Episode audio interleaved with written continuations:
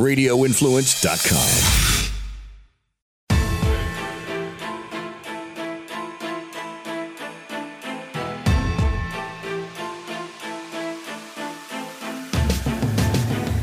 Good afternoon, everyone, and welcome to the Wednesday edition of the Dark to Light podcast with Frankie Val on the drums and Beanz. Every time I do that now, I laugh because people like have said it's one of the things that they hate but they like anyway because I say it's so weird. But now every time I the beans, beans. Oh, okay. yeah. And I'm like, how did we get here, Frank, to this intro? It just happened. Yeah, yeah. I it, it, it- well, I mean, when it happened, we'll be able to know the exact day because it wasn't planned beforehand. So, no, uh, you just have to go find it. start from the start from the beginning, and, and probably within the within the first couple of weeks. Listen to all 600 shows. Yeah, until we find the start.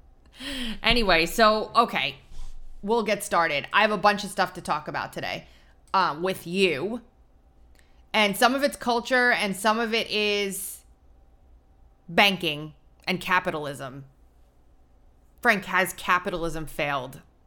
We're gonna get into that. That's something else. But let's start here. Huh. I just I stumbled across this yesterday. Juanita Broaddrick shared it. It's it's whatever his name is.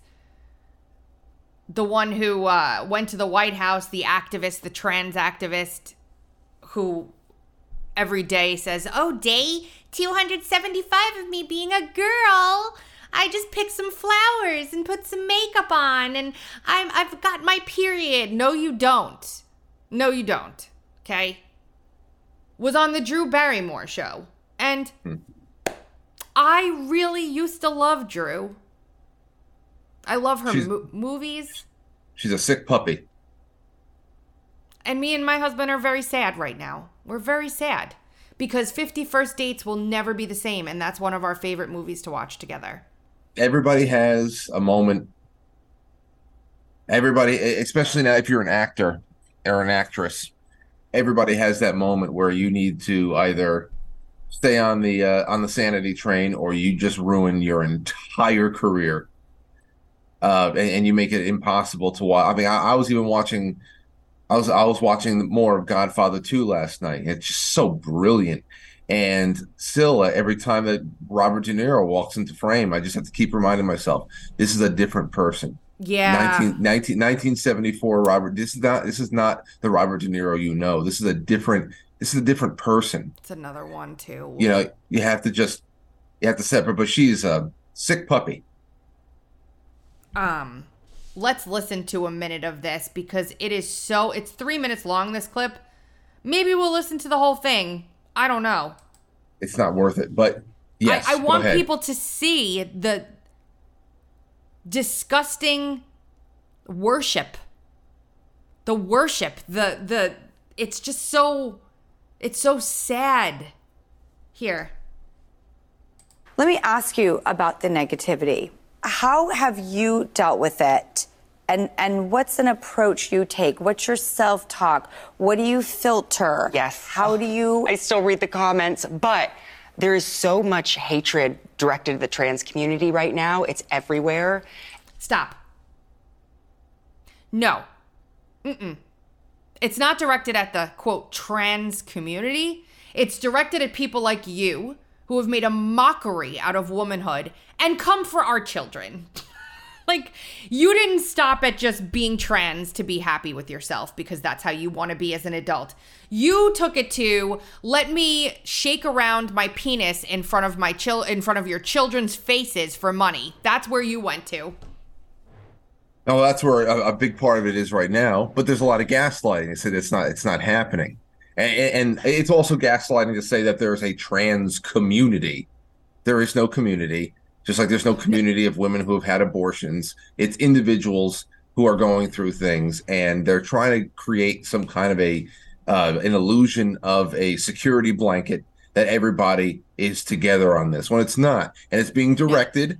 It's being directed by very, very kooky people and enabled by an even bigger army of kooky women like Drew Barrymore, who cannot hide her her her bubbling maternal instinct to come in and try to coddle a child that is in distress because this is not girl talk even though they're trying to make it look like they're two girls at a sleepover on the floor together. Yeah, in a this minute. is not girl talk. This, uh, it- at the very least, it looks like Drew Barrymore is the camp counselor trying to help out the kid that's that's completely homesick. She's worshiping this person. It's She yeah. worships this person literally. It's I know that I say literally a lot, but she does. She gets on her knees and she worships the person. Let's hear. And I think the greatest weapon that I can contribute is trans joy and comedy and talking about hard Trans you know, joy. subjects and really intricate moments of a transition and try to let everybody in to see that, you know, I'm not a monster. I'm not You you kind of are actually. Sorry. It's it's a it's a chimeric it's a chimeric uh it's a circus sideshow. And and again as I said last night when I was watching this it was it's not a matter of wanting you know getting up in the morning and seeing who in the world that has problems I can make fun of today. It does not do anything any good for you. In fact I think uh, the true test of of, of what what a, a person's character one of the true tests of a person's character is uh not only how they treat their mother and how they act when they're in traffic, but how they treat people who can have very little that can give them very little.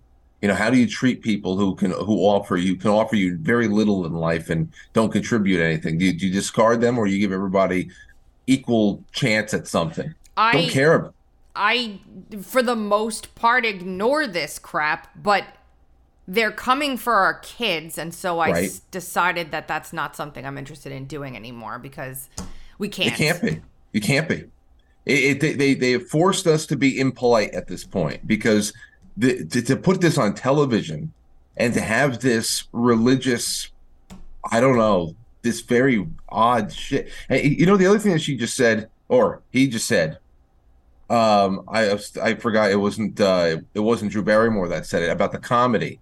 It was the Mulvaney guy that said about the comedy. This is another thing that just popped up for me last night as I'm watching this for the first time. You can't create comedy from the standpoint of, of from, from the perspective that Mulvaney is generating. You ever see Ricky Berwick? No. Ricky Berwick is a comedian on Twitter and elsewhere. He's very severely physically disabled man. You ever see it? No. Really? He scoots around sometimes on a uh, on a skateboard or uh, anyway. He's a disabled man who is a comedian, and he has created uncomfortably funny physical comedy out of his disability, and it and it's and it's through that it's through that embracing of the problems that he has that he's been able to create comedy. If Mulvaney is going out and being a a, a, jo- an actor, a, a joy uh, to people, or bringing comedy to people, then you, you can do that by growing a goatee, wearing a dress, creating that disparity between two conflicting messages, and you can create comedy that way. You can't create, co- you can only create tension when you realize that this person, this person, whatever they're putting out there, they unironically believe that they are something that they're not. It creates tragedy. It's not comedy. Anybody who laughs at a joke, a knock knock joke that this Mulvaney person puts out there, is doing it at the tip of a social credit score gun. And it's it's just so it's disturbing. You don't It's see so disturbing. Blair White walking around doing stuff like this No, no. ever. Here. not somebody that you know um, is trying to to do anything but be myself and be happy.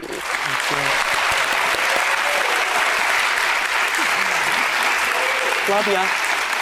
Thank you, everybody, for that support. How do you stay on your own path? Where do you draw boundaries? Where do you find the strength to Don't go on television. keep being the joy? Well, I think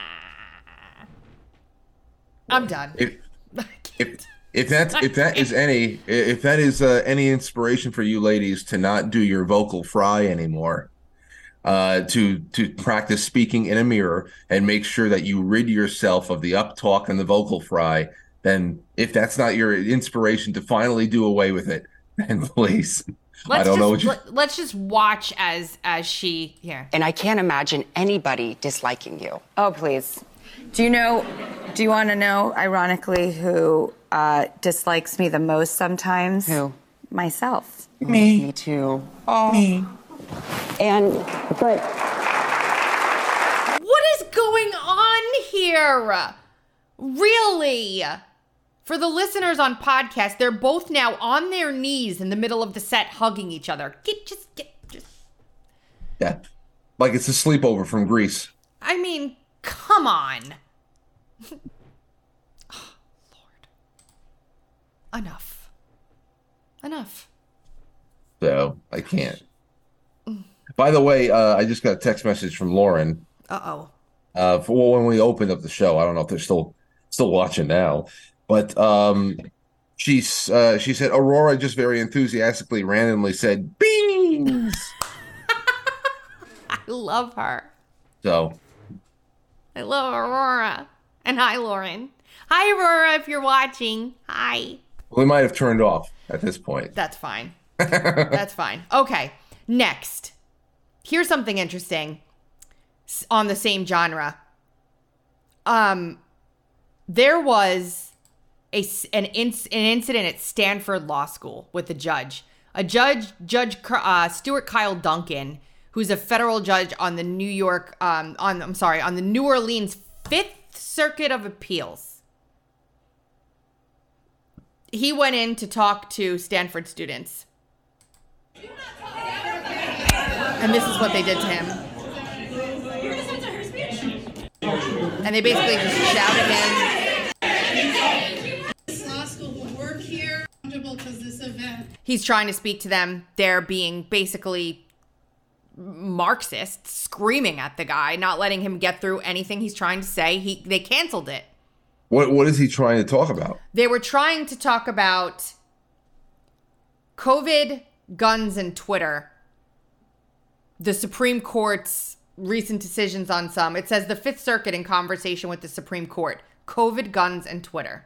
Some of the court's biggest cases lately have been about that, and this is Stanford Law School, and you've got an appellate court judge on the Fifth Circuit there to address the students. Most of them, you'd think, would sit with their notepads and take notes and learn from this judge who's on the, the Fifth Circuit of Appeals, the Court of Appeals, one step below the Supreme Court, okay? Law students. Even if you disagree with him, if you can learn his way of thinking, you can then apply that to your arguments and use it to your advantage. But these people are stupid, so they didn't do that. It has turned into an absolute lunatic. The whole college is a mess. I'm going to go into that in a second. But this judge, just so that you know, will be on the panel of judges who decides any appeal in the Missouri v. Biden case. And what the judge said about these kids is they're idiots, they're hypocrites, and they're bullies. And he said, This isn't free speech. What you're doing is antithetical to free speech. Like, he basically addressed them and said how spoiled and petulant they were. And more of his comments lead me to believe that he is of the mindset that this needs to stop. Like, this is dangerous and it needs to stop. He's not an activist judge, he's an actual, like, law and order guy, constitutional judge, which makes me happy because that's why a lot of the Missouri v. Biden stuff happened. And Jonathan Turley did a whole thread about this. And now it's it's gotten worse. Stanford students are now targeting the law school's dean for apologizing to the judge after students shouted down his speech on campus. And these are these are people who are only on campus because they supposedly are coming from a place of lack of knowledge. They're coming from a place of being uh, of needing specialized attention to prepare them for adulthood. So they're they are paying, or they're being they're they're being fronted by a by a banking cartel that's created another big bubble that's about to burst, a, a two trillion dollar at least education bubble You talked about that. Uh, yeah, these these mongrels that should not even be on campus that should be out there digging ditches, flipping burgers, doing anything to get their their uh, uh, life started, climbing that ladder. They are delaying adulthood to instead sit on campus and demand that people who have already established themselves comply to whatever kind of Tumblr logic they have adopted over the last 10 years. And uh, and this is the reason why uh, aside from the fact that much of the judiciary is infected by the same mind virus, they just try to doll it up uh, uh, behind the, the the cloak of academic pedigree and that uh, and, and, the majesty of a black robe, and try to create something poignant out of their activism.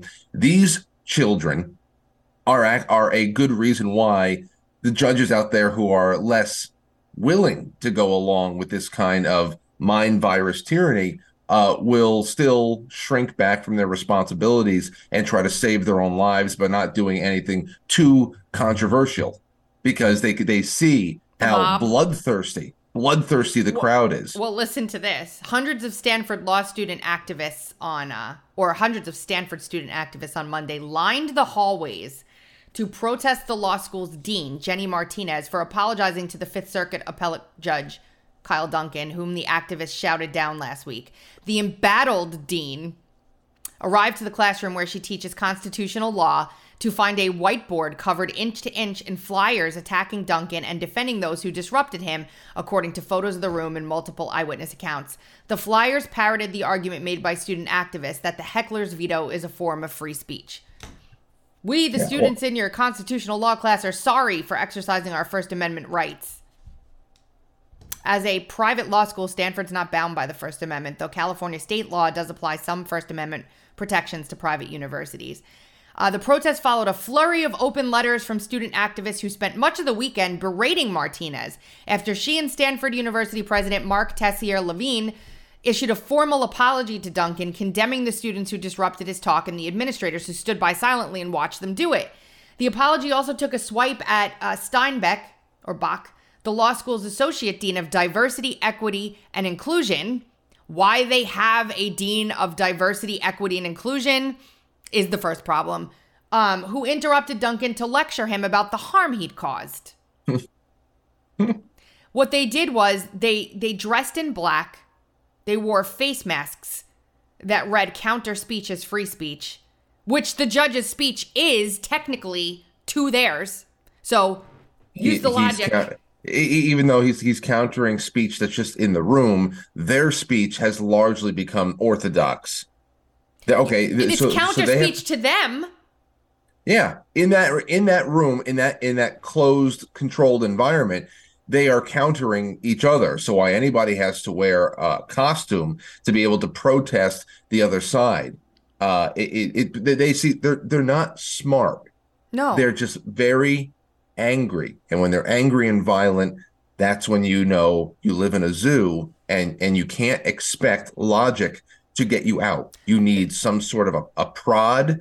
You need a weapon to get you out. The uh, student protesters formed a human corridor comprising nearly a third of the law school from her classroom to the exit and made everybody walk through them standing there shoulder to shoulder silently dressed in all black with masks on their face glaring yeah. Like the walk of shame in Game of Thrones.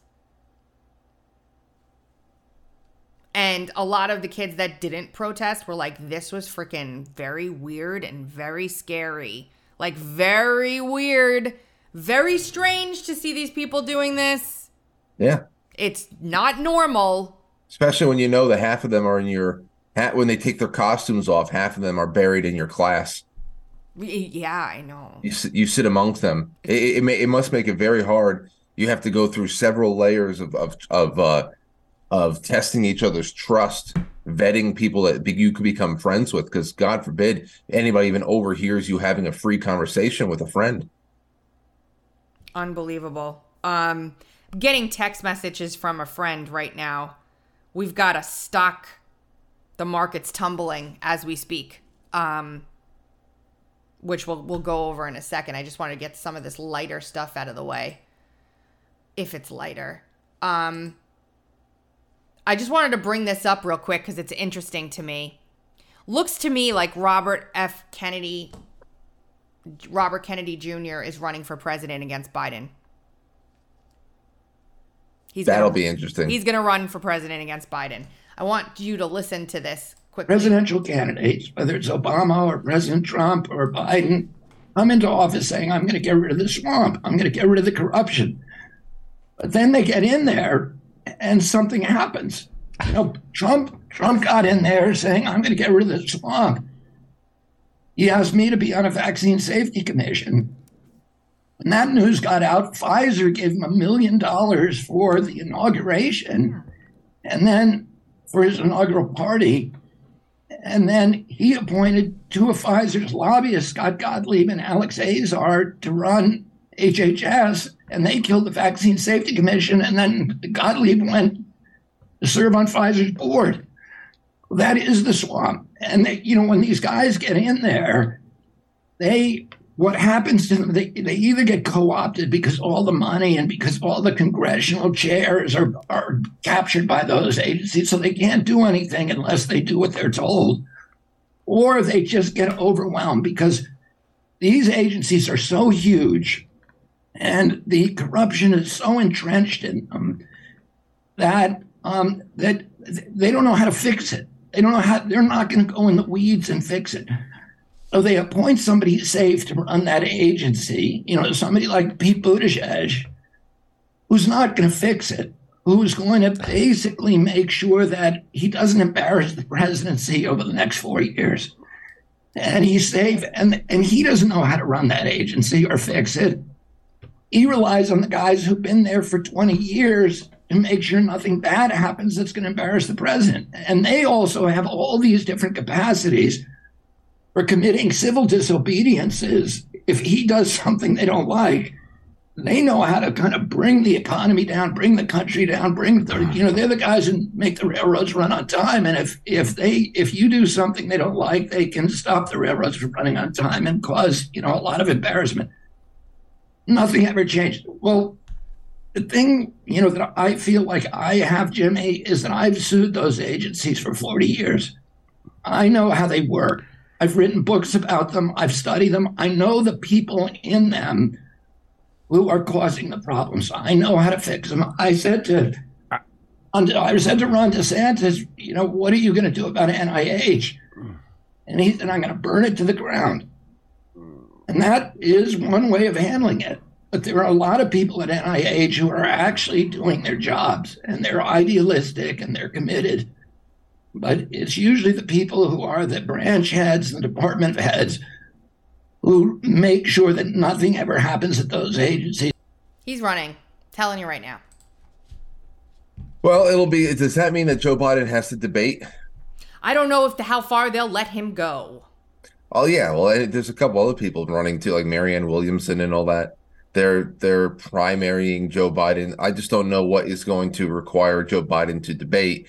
They're not going to let him go very far, um, and to, for for obvious reasons, because he's too ideologically dangerous. Can you imagine, just for a second, in a perfect world, let's just pretend there was an honest election system and he beat Biden and it was him against Trump or him against DeSantis or whoever wins the primary on the Republican side if if DeSantis runs. And we had who where would a moderate Democrat vote? I know. I I asked that same question. What would RFK Jr. versus Trump look like in 2024? What would that what would that uh that be? I, I don't know. That would Uh, be I an actual I- election because who would they rig it for? One, I know. one of them. So that, that be, may be that may the that may be the first that may be the day that they say all right well i guess we're going to uh, explode volcanoes yeah it's not they're not going to do the old uh, pipe bursting anymore they're going to have to rupture volcanoes or something throw a bomb down yellowstone It's or- when UFOs will come land. yeah that's when the lights will go out But because what, what do you do who who do they rig it for? Who who wins? in that respect uh in that respect it, it, it might be trump they've already had four years they because they've already had four years around trump they might feel okay if we're talking about who they rig an election for if it's between trump and if it's between rfk they may just out out of the the, the thinking that well we already paralyzed and hamstrung him for four years. We, can do it again. let, let, us just try to do it again. We don't know.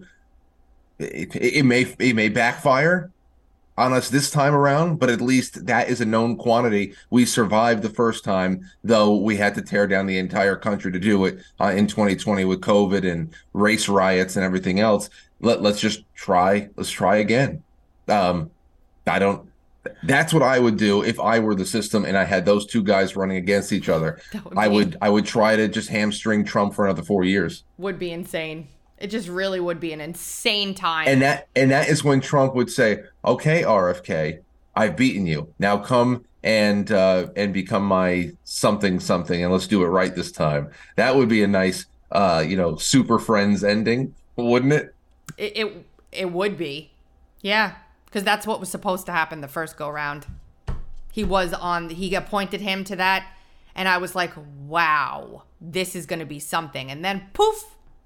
I hate over. to say it though, if if even if they do start debating and uh, the Democrat primaries actually do compel Joe, Joe Biden to get on stage and and go up against people like RFK and and whatever, uh, his, his voice is going to do him very a lot of harm. That's Yeah. gonna that's gonna. I mean, we know how we know how major thing against him for most people.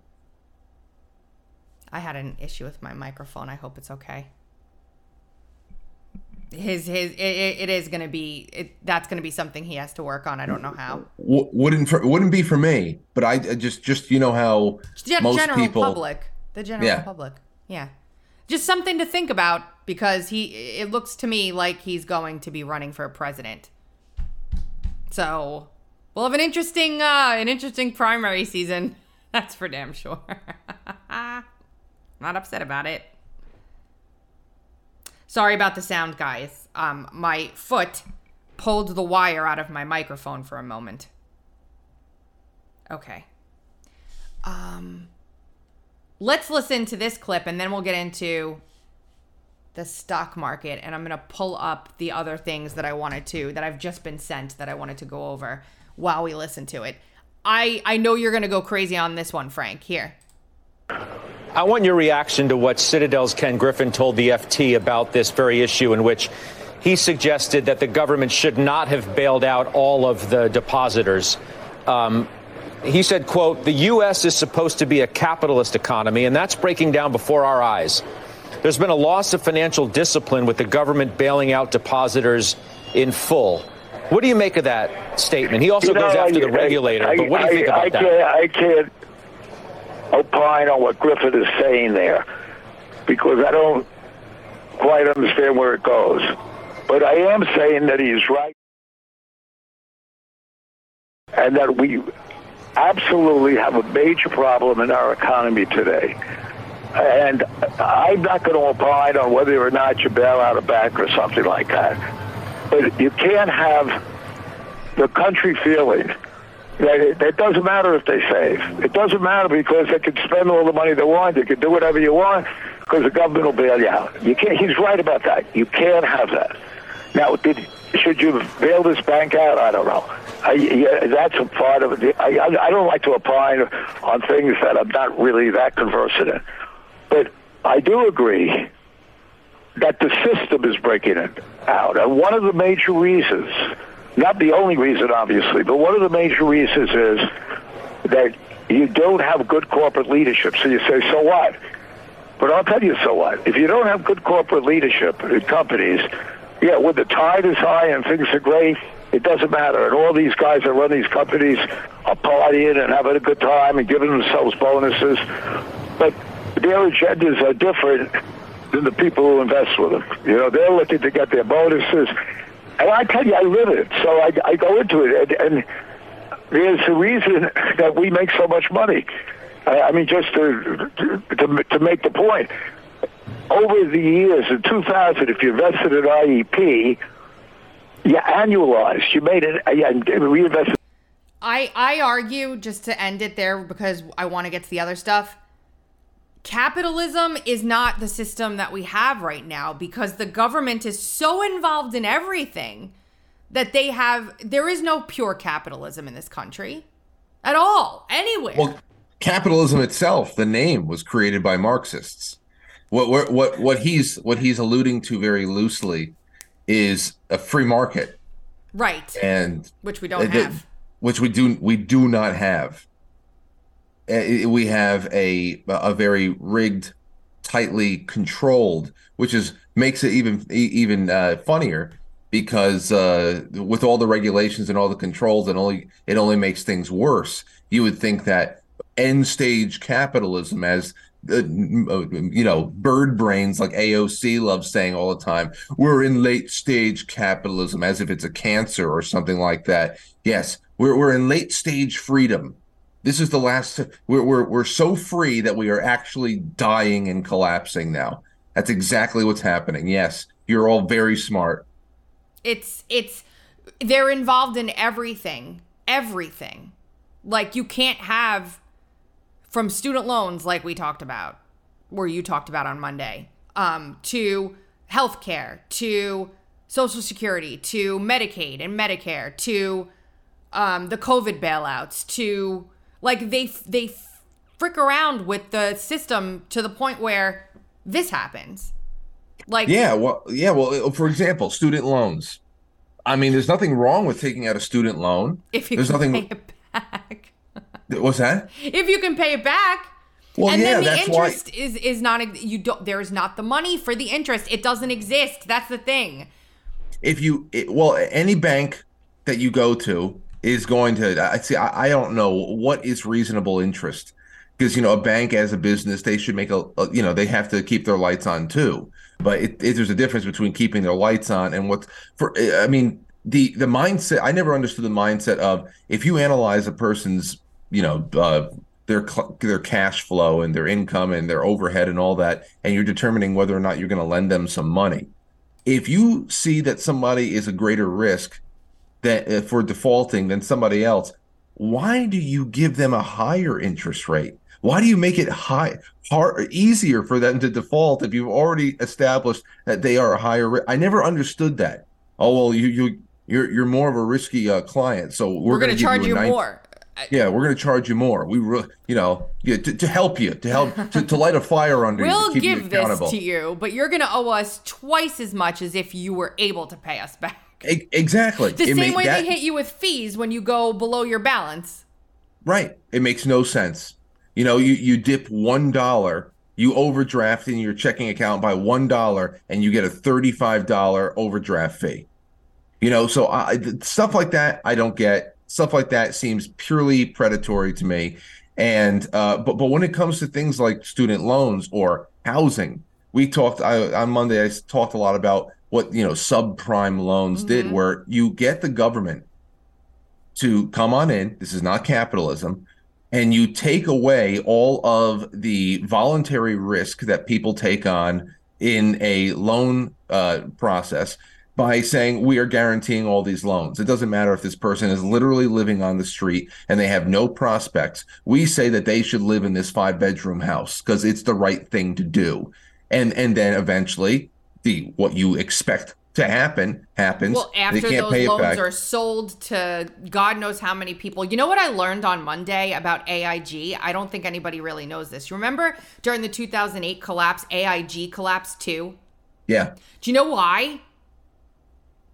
The ex- no. Okay. I, I I just generally put it all under the same the same thing there. Bad investments. they had no idea. They're they're all scrambling around trying to fix the the crash, right? The fe- the Federal Reserve is running around. Everybody's crazy, and all of a sudden AIG comes in and says we need X billions of dollars, otherwise we're going to go under. And why do they have to rescue AIG? They had to rescue AIG because they basically created a new product based on the subprime lending that was insurance for failure of those loans. So Oh. everyone would buy this quote. Eh, they couldn't call it insurance, but it was. It was an insurance. It was a if this fails, we'll pay you this. And then they all failed at the same time, and those payments came due. But the problem was that they they were hedging those payments on loans from Goldman Sachs and you know all the other big f- banks that are too big to fail, right? That were failing in real time. So if they didn't bail out AIG, then all those other banks would have failed too. So it was like a, a knock knock. Sorry guys, we're here. We also need billions of dollars otherwise and the and the dominoes. But my point in all this from a dummy that doesn't really know the financial markets the way a lot of people do is 30,000 foot view where the f are you getting this money to bail them out you're just creating it and compounding the problem. It makes it. It's yeah. When Well, does it end?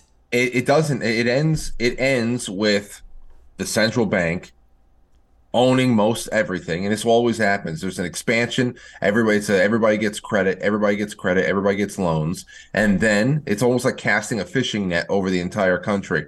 And then when they can't pay them back anymore, there's a contraction, and they take everything that they own. They take all the property, they take the farms, they take everything that they own, and uh, and there's that consolidation that's been happening since the early 20th century. It's just over and over again. I'm glad you brought up insurance because that's another thing that does not that, that, that there's no free market almost left in the entire idea of insurance. It's just welfare. The, the You say that insurance companies, when you go to an insurance company for one thing or another, you're pretty much making a bet that you're going to get into a car accident. You're making a bet that you're going to get sick eventually. You're going to need a doctor. The insurance company is making a counter bet that you're not going to need those things so that you can pay your premiums and they can create a pool for everybody else to, for somebody that might uh, might need it. But there is a bet all out. When a government steps in and says that you cannot deny anybody for anything, you cannot create any kind of a uh, criteria for remitting payments. That you you pretty much take all the risk out of it, and you tell that you tell uh, uh, insurance companies that for a fixed rate, you need to give people unlimited access to everything, and an unlimited people unlimited access to everything. I, what is that? It's not. It, it's not capitalism. It's No. not free. There's no. There's nothing there, and that's why insurance has become exorbitant in its costs. It has broken down. It has created unlimited. Uh, I mean, the, the there's there's very limited supply of anything. So it, it's um. It's it's it's a disaster, and for anybody to call this late stage capitalism, should be arrested. You want to talk about misinformation and and how people who spread misinformation should be ar- should be arrested? Yes, I, I'm down with that. Put these lunatics away. Get them off of television. it's um it's crazy what's happening right now. I'm trying to I can't read CNBC because there's an ad blocker on my computer, but I think I did it. Okay, Dow futures falling 600 points right now as Credit Suisse slide adds to financial sector woes. Stock futures fell Wednesday as pressure on the financial sector increased with shares of Credit Suisse, a Swiss bank that has large US and global operations, tumbled more than 25%. Um, That's today. yeah. Uh, then we have Moody's yesterday downgrading six banks. That's helpful, right? I mean, in the middle of all this, had Moody's come on in and tell everybody how shitty everything's doing? What time is it? 9:12? I had to say it. Nine thirteen over here. Um, and then I've got, let's see. Let me just go profile here and see what's going on. Home. Because the articles I've been waiting on haven't come through. Um, what what it basically looks like we're trying to do here, or what what it looks like is going to happen, is they're tanking small banks. Small banks are all going to tank because how could they survive? They're all getting bought out by the bigger banks. Like Jamie Dimon is really happy. Here. Disclosed TV has it. This is just going to get worse this week. Trading halted for French banking group BNP Paribas after the stock plunged 8%. Clients withdrew deposits worth 51 billion Swiss francs from Credit Suisse within one year. Their top shareholder, the Saudi National Bank, rules out providing more financial assistance to the struggling bank, citing regulatory issues. What else do we got going on? Moody's cuts outlooks on one enti- on entire U.S. banking system to negative from stable, citing a rapidly deteriorating operating environment. It's uh, it's not going to be fun. The next No. little bit here. It's it's not going to be fun. Um, as Ron Paul said, it is time to end the Fed. I yeah yeah because it's going to end it.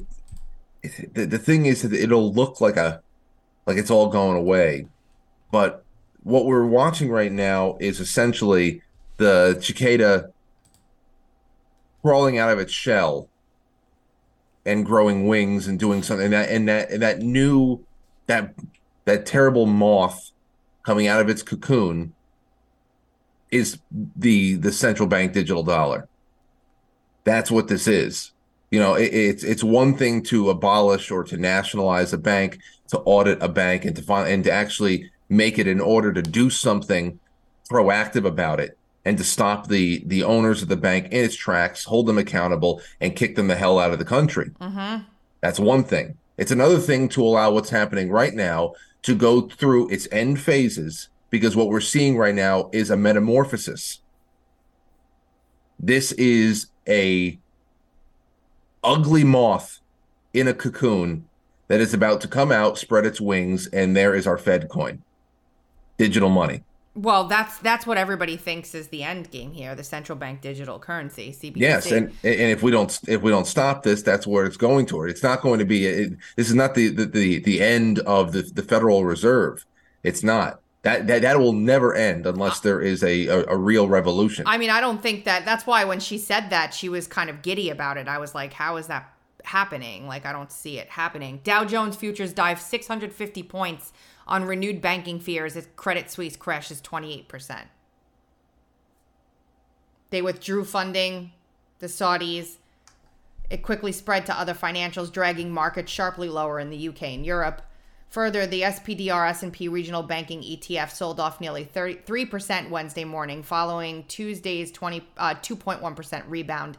The selling was not as steep as the financial crashes seen on Friday and Monday. But this time around, big banks, particularly those with broad international exposure, appeared to lead the early declines. Bank of America skidded 3.6, JP Morgan declined 2.6, and Wells Fargo dropped 4.1 in pre-market trading and the inflation report came out. You know, the inflation that doesn't exist, the inflation that's not real as per the White House, which is why they can't, we don't trust anything they say ever. Um, the inflation that caused the Fed to hike the rates, that caused the banks to have to have more cash on hand, that caused the crash outside of the bank run. You know, the whole, the bank run caused it, technically. yes, So that was it. There was nothing else going on there. That was it. It was just the bank. It was just the uh, bank run, Frank. That's what it was. Why is this down? Archive is down. It's not me. Hmm. Can't read the New York Times. Markets tumble as bank fears go global. Shares fell sharply with the banking stocks taking a beating as Tuesday's rally quickly faded. What's crypto at right now? Let's see. I saw that was that was rebounding the other day. I, I know because I've got it. So I'm watching it. Let's see. So Bitcoin is oh, it's it's around twenty five thousand. That was down from twenty six thousand, I guess. Yeah. I noticed that yesterday. It's all sliding now. When we checked Monday, everything was on a on a uh, on an upward tre- trend, but people I, I I don't know how that could ever uh, you know. I- my my buddy, uh, my my sponsor for gold and silver said he's he has been nuts with people coming. A lot of first time buyers. They're coming in and they're grabbing a lot of product right now, as people should, because I, I never understood how this is. I, the, the, the chief competitor for what the future is going to be with the with the the, the central banks around the world is digital. So this is going to be an all-out assault on crypto as well. That's actually part of what these these these banking collapses are going to have an impact on how how crypto exchanges are uh, operating and things like that. And um, and we're going into an era where they promised a cyber war. I don't. I just don't know how that is is getting people comfortable to go out there and buy crypto. Unless you see this and you say okay there's definitely going to be an uptick and i'm going to play the casino and make a couple extra thousand dollars move it out and put into something more physical.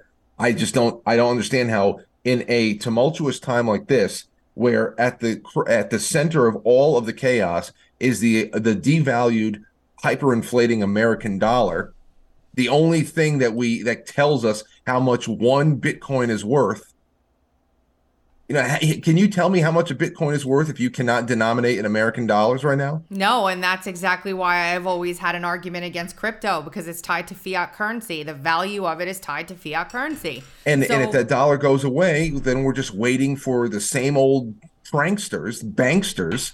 no one has ever us- been able to refute that. I you know I the only I I I I love listening to people who can tell to me tell me how the the blockchain technology itself can be implemented in business and social media. Great. How it's I, I love the privacy aspect of it, but as far as a a commercial tool to go out there and transact, make transactions. Like, why I see these Bitcoin ATMs, right? Why am I going to go to a Bitcoin ATM and take out, like, why? It doesn't, I don't know. especially right now. Right. Things stay. I I understand, but right now, man, I, I, I'm I I gravitate toward things that you can hold in your hand and have had some sort of. They've been some sort of a store of value for thousands of years. So, man, I I, I that's the only thing that makes me comfortable at this point, and I'm not comfortable about most things. Um, there is a, we're going to change a little bit. There is a B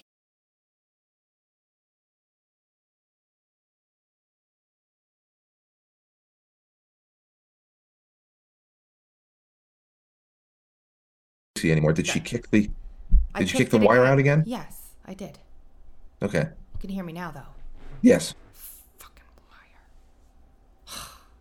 wire. Another timestamp I gotta add.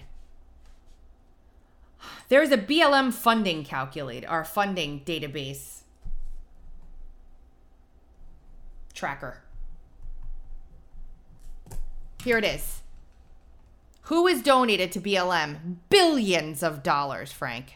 Over eighty billion. billions of dollars to these people.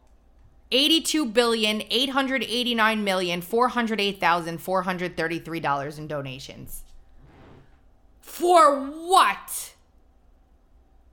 they own the printing press and they want to destroy the country. So why not issue through however many ways it's being laundered and created and moved around?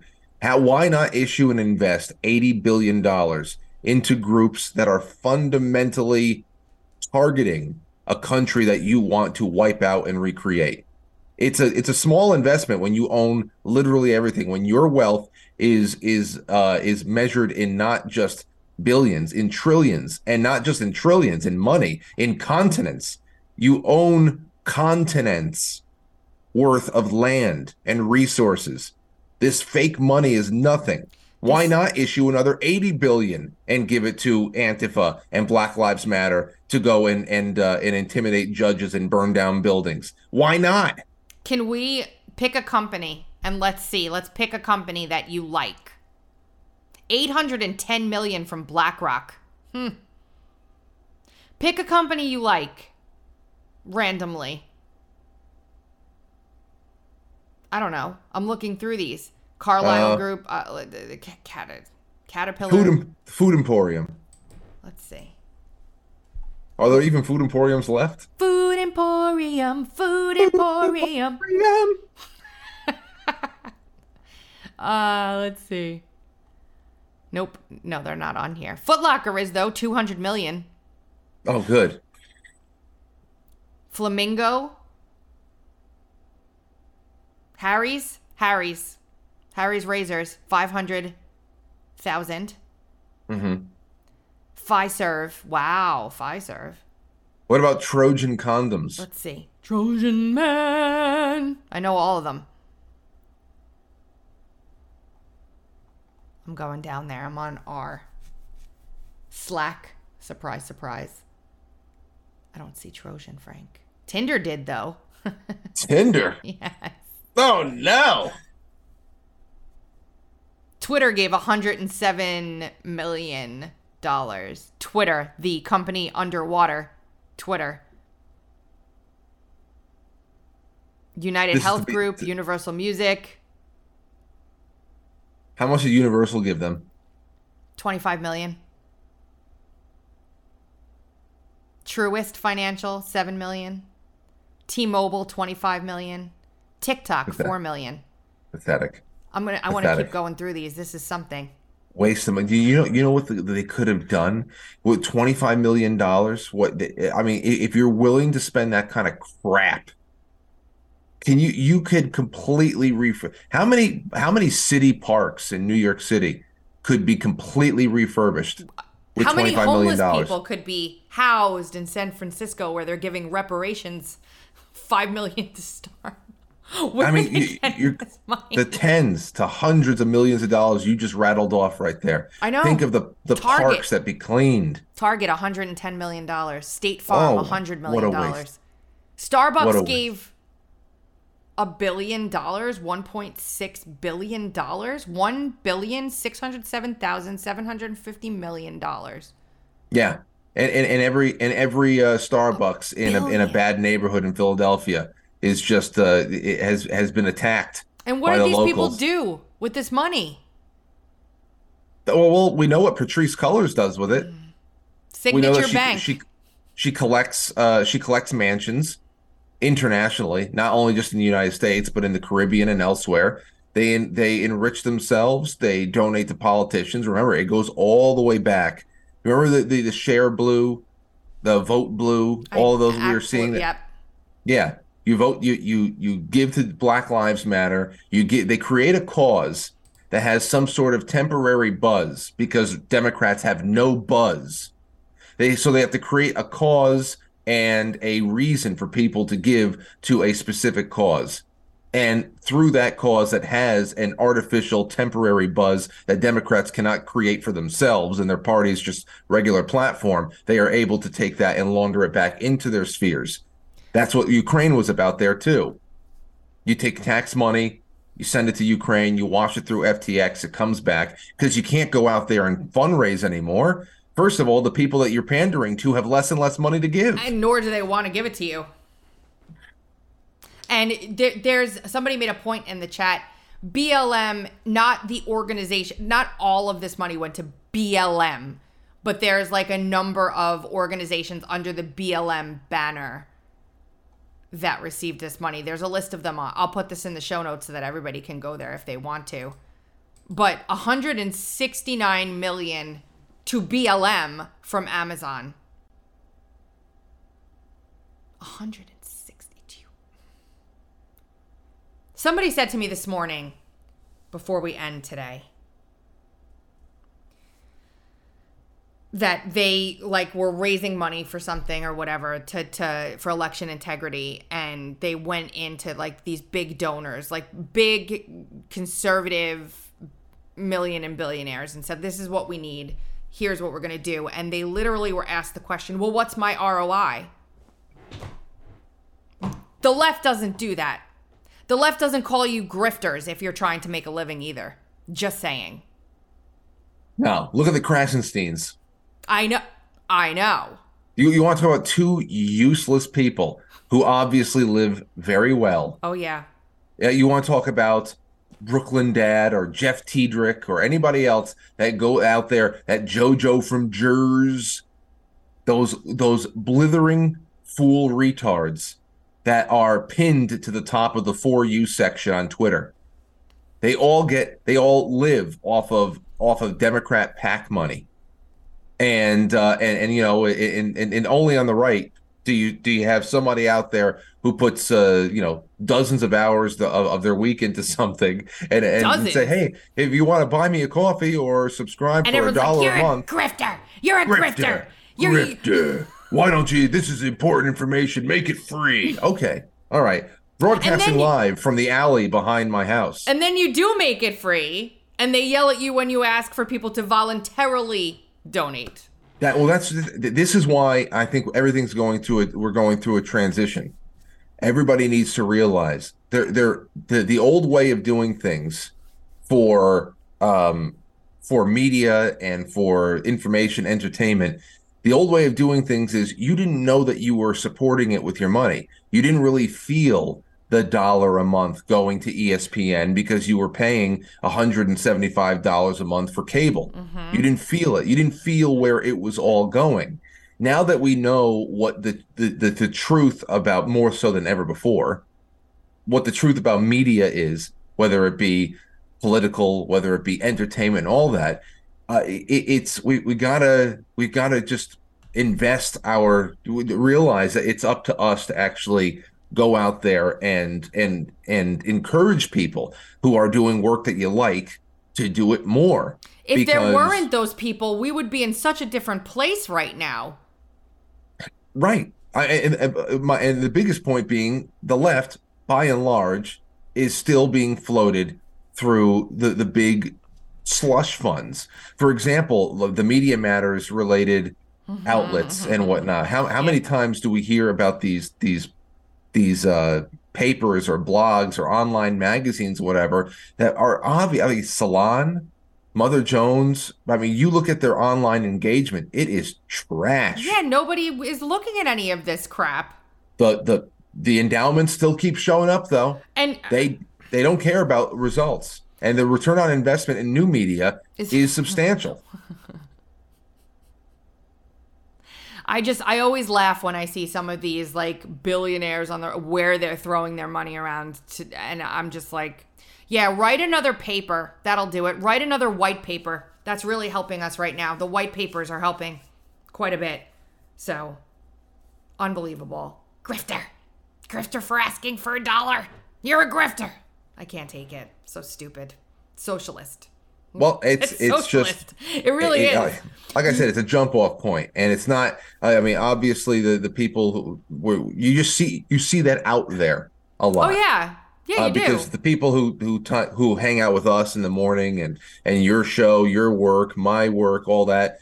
I I- mean, you you can you can see that the sentiments for people they understand that Well, new they media. know they're not. Ta- they're no. They know we're not talking about them. So right. No, I know, like- but but that, that's why I say it's a, a transition. We see our own metamorphosis, our own. We're not a moth; we are a butterfly coming out of a cocoon, and uh, and and we see that more and more. But but the other side, that is just hammered down by the the Brian and Ed Krasensteins, is they're, they're, they're just a constantly in spaces on Twitter. Have you seen?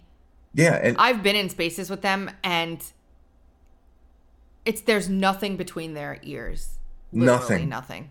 Nothing. nothing and, and you get that from everybody there's so, there's nothing there and that's the whole point i can understand if there's some if i i don't i don't know i don't know there's no justification for them to keep getting the money i'm not saying that there's no justification for them to be allowed Oh no no Um, no no no. uh, allowed to build an audience No or whatever and-. No. but it, it's so artificial where the funding comes from as we see the hundreds and tens of millions of dollars and billions that is just passed around to dead weight you look into the ledger whatever is whatever uh, has been made public about the the um the the investments the ventures that have been funded by a bank like svb oh you want to talk about dead weight companies these environmentalist social justice companies that should have never that probably only got money because they're all ideological butt buddies. I mean, there's you think about the money that's just thrown around and for what? There's got to be just some kind of an accounting trick that a loss gets turned into a gain like we're watching the producers or something. They're trying trying to make money on a bad on a on a bad play a broadway production that it, it it i don't know where it goes i don't know where it goes but they live lavishly and they're all stupid That's it for today, Frank. You have been listening and watching the Dark to Light podcast with Frankie Val on the drums and Beanz. You can hear us every Monday, Wednesday, and Friday at 2.30 Eastern Time on TuneIn, Stitcher, Apple iTunes, Google Podcasts, iHeartRadio, Spotify, and RadioInfluence.com. Monday, Wednesday, and Friday live on Rumble, Gettr, and Twitter. And you can make sure to check out Frank's show Monday through Friday at 7 p.m., quitefrankly.tv, or on Rumble, where he streams live. yep. We'll be back on Friday. See ya Bye. later.